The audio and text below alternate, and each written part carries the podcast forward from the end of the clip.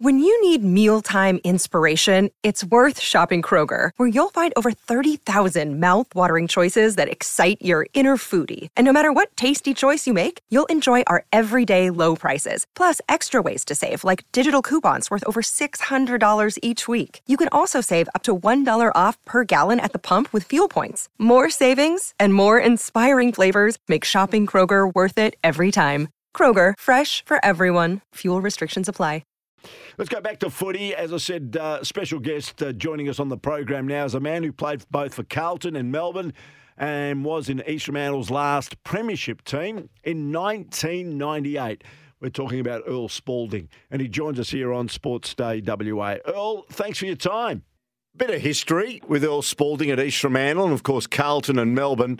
What are you doing these days? Are you still involved with Perth, are you? Uh, I was the uh, ball legend this year, so I went to all the home games and uh, sat up and uh, listened to Barrett talk at lunch, and uh, that's about it, really. Nothing involved, no involvement, sorry, around uh, coaching or anything like that. I've, I've finished up uh, two years ago helping out uh, Gary Moss, and um, the last two years I've had off, basically.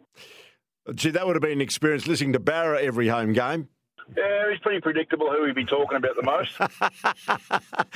uh, Earl, as we know, you've had a, a, fantastic career. You played both with Carlton and Melbourne, and of course, they do battle again uh, this weekend. We'll come to that in a moment, but one of the reasons I got you on is that East Fremantle already through the WAFL Grand Final to be played at Optus Stadium on Sunday week. A, a special moment for the East Fremantle Footy Club, and you were part of that last premiership for the Sharks in 1998.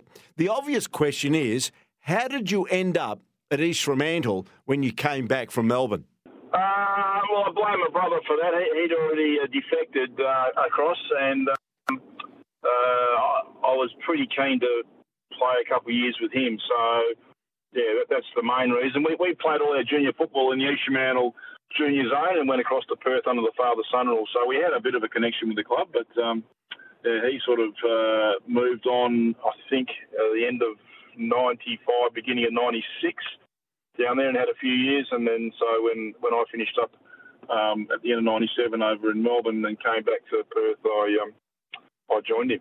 So what was it like actually sharing a premiership with Scott, your brother? Yeah, it was a pretty special day. I mean, especially for him, he'd gone through a bit of heartache the uh, year before um, late in the game against South when uh, when they paid a free kick and 50 metre penalty against him, which I'll still debate. But uh, um, so he, he, was, you know, sort of wore wore that a bit uh, unfairly, and um, so for him it was a you know a, a, great day to to redeem himself if he needed to. I didn't think he did, but. Um, and to be part of that myself, um, yeah, I, I, didn't really contribute much on the year. I, I came back, I was a bit injury prone. Um, I, I probably gave a little bit of leadership around the place, but that was about it. Saying that, East Fremantle were a pretty dominant side that year, weren't they? You only, I think, dropped a couple of games in the end. Yeah, we lost two in a row to uh, Claremont Subi, and then yeah, won the last, I think it ended up being 16, including the final. So, um, yeah, we, we had a pretty good side um, and a really good mix of a couple of young guys and a lot of youth, a lot of experience around them. So it was good. Adrian Bromwich, of course, had a fantastic year. He won the Simpson Medal as best on ground in that grand final and of course doubled it up with a Sandover medal. Not a bad Quinella for him. Yeah, it was sort of uh, in and out of the side, sort of previous to that. Um, especially, I think his first year was '96, and then '97. He just had an unbelievable year. You know, really balanced player, kicked the ball really well. Certainly didn't have any trouble finding it. Um, and uh, yeah, if, you're, if you're forward of him, you, you led pretty hard because you knew you were probably going to get a lace out. What about your coach, Tony Micale, who coached East Fremantle to a premiership and, of course, a couple of years later, bobbed up at East Perth and had a three-peat with them. How did you find him as a coach? Yeah, he's very good, Bob. Uh, very thorough. Um, I know some of the selection meetings were there really late. I was on part of the selection panel as well and going through his what-ifs. And, um, yeah, so he, he deserved the success he got due to the to the effort he put in and um, the time he put in, into that coaching, and um, certainly uh, very passionate about his footy um, and a passionate Fremantle man that played there as well. Talking to Earl Spalding here on Sports Day WA on SEN. Uh, you played with Perth, played over 60 games for the Demons, but at 1986 uh, you left for Melbourne and played with the Melbourne Football Club, and then, of course, played almost the same amount of games, just over 100 for the Carlton Footy Club. Firstly, take us through your time at the Demons. Uh, I was pretty fortunate. I sort of got there at the right time. They've been pretty unsuccessful since um, since the 60s, really, and, and we made the finals my first year in a pretty um, dramatic circumstances. The last round, uh, you know, Geelong um, were in front of Hawthorn, uh, which would have knocked us out, and Hawthorn kicked the goal late to get over the top. Then we had to beat uh, the Bulldogs, or well, Footscray, they called back then, out at Western Oval, which we hadn't done for a long time, and took all day to sort of get in front of them. So it all uh, panned out beautifully for us, and um, that sort of rolled on into a prelim, which we lost after the siren. So my five years at, at Melbourne were, were uh, we played finals every year. Um, and, uh, you know, arguably a bit, bit unlucky a couple of years in finals, losing critical players at the wrong time, but we sort of never never really looked like um, winning a flag, uh, even though we played in the grand final against uh, Hawthorn. But they, they certainly uh, gave us a bit of a lesson in in um, experienced finals. Well, you were you were certainly a warrior when it came to Carlton. Of course, you played in that premiership in 1995. I think you played every single game that season and, and the season after. So your longevity was pretty good at the Blues. Firstly, why did you move from Melbourne to Carlton? I just thought our window at, at Melbourne was probably closing. We was probably getting further away um, from, from winning a flag, which is what everyone sort of aspires to do. And and so I, I sort of um, was actually initially trying to get back to Perth and the West Coast, and um, unfortunately, a deal couldn't be done there. So um, yeah, sort of ended up with a bit of potluck at, at Carlton. Um, and then once again, we missed out the finals that first year. We won 14 games out of 22 and missed the final, so a bit stiff. But then, yeah, mate, played in the grand final in '93, and then um, the finals for the next couple of years, including obviously the premiership year. So you look at Carlton now, you look at Melbourne now, and they're both playing in a semi-final tomorrow night. Should be an absolute beauty. Have you got a leaning one way or the other? Uh, well, whoever wins, I'll be on their side, obviously, uh, Peter. You know how it works. Um, Oh, yeah, look, I had great times at both clubs, um, and my time at Melbourne, even though probably not as successful in terms of flags, was a great time as a young guy. Um, was 22 when I went over there, um, and we're all pretty young coming through at the same time. We just got some great memories and some great friends from both clubs. So, um, yeah, I'll, I'll sit on the fence a bit, and just hopefully it's a really good game. Unfortunately, both sides have got some key personnel out, which you don't like to see. Um, but yeah, it'll be an interesting game. It's great to see Carlton back in the finals. We've just seen what it means to so many long suffering Blues fans. The, the crowds have been big, uh, the fanfare's been huge. Uh, the AFL needs a successful Carlton Football Club, don't they? Well, I think so. I mean, as, as much as, uh, you know, people over in Perth love to see the two teams here go well, um, there's nothing like, um, you know, the Carlton, the Collingwood, the Essendons, and, and the Richmonds obviously when they're up and going playing against each other, the crowds are just phenomenal, um, and it's a great experience. What about friends and long life friends that you've made from the respective clubs? Do you keep in contact with anybody from your playing days at the Demons or the Blues? Yeah, look, I was away in in um, in uh, Europe like everyone else was uh, this year. Uh, earlier earlier on, I was over in May with uh, Steve O'Dwyer, so we're still pretty good mates. We don't necessarily talk every every week, but you know when we connect, we we, we go back to the old days. We had a really good uh, friendship then.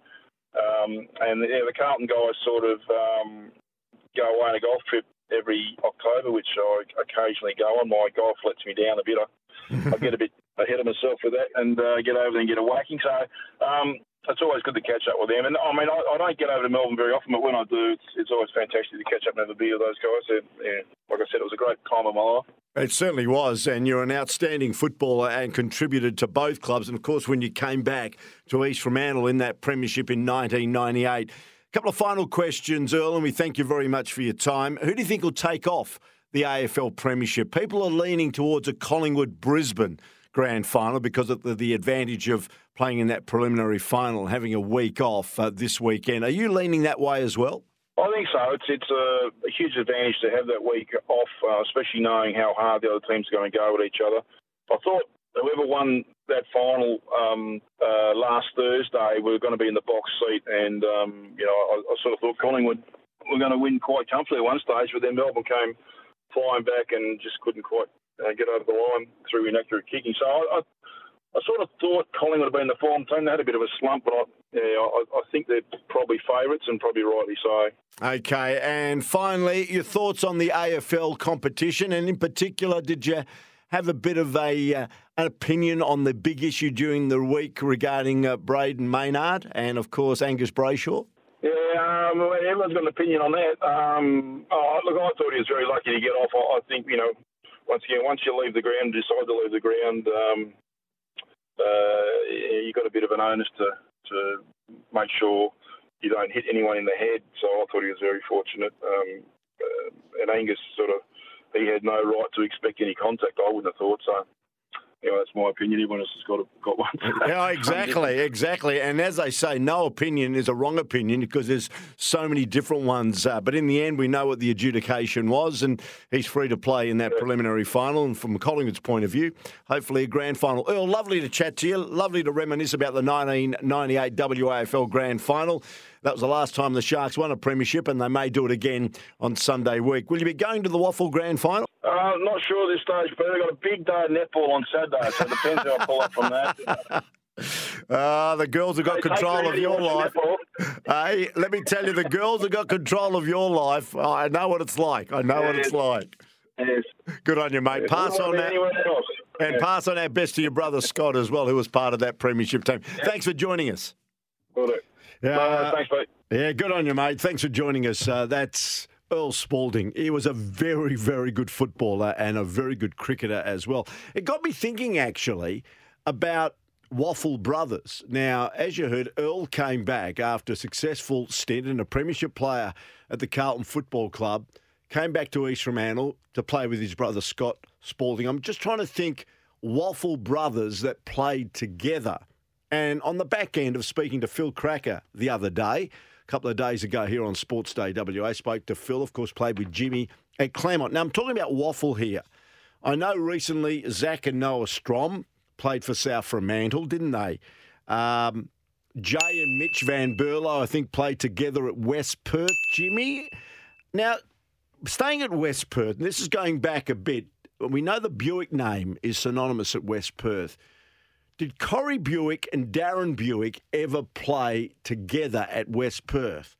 Now, Cardinal supporters slash Falcon supporters, did the brothers ever play for West Perth before, of course, Darren went and played for Essendon? Plus, any other brothers that played in the WAFL. Love to hear from you on the Tempera Bedshed text machine. 0487 736 736, or you can give us a call 13 12 55. Just on the five West Coast Eagles players that have been told their services are no longer required, I threw it out to suggest uh, are any of those players unlucky not to continue their careers at West Coast? And Al says the Eagles cutting five players is fair enough as they have got to churn players in the hope of finding quality. AFL players. What the Eagles need is to find players like Kemp and Heady, late draft picks, but were outstanding talents. Of course, that's a story in itself, particularly regarding uh, Brett Heady. Uh, let's go to Lise, who says, Hi, Pete and team. I think Connor West should have been given at least another year. Uh, he showed a lot of promise until he was injured. Greg Clark is another one. He played in the midfield for Subiaco and when he was drafted by the Eagles, he played on the wing and struggled. That's Lisa of Ellenbrook, who thought maybe Connor West could have been given another lifeline into 2024. If you've got any thoughts, love to hear from you on the Tempera Bedshed text machine, but also get those minds rattling. Uh, people that followed the WAFL recently, and even in the old days, the black and white days, brothers that played together – on the back end of Earl Spalding playing together with Scott Spalding at East Fremantle, and in particular in the 1998 East Fremantle Premiership team, the last time the Sharks won a premiership, and as we know, are now waiting to see who they play, Peel or Subiaco, in the WAFL Grand Final on Sunday week here at Optus Stadium. All right, uh, we'll get some more texts and also we'll go through the top seven at seven after the break. So don't go away. This is Sports Day WA.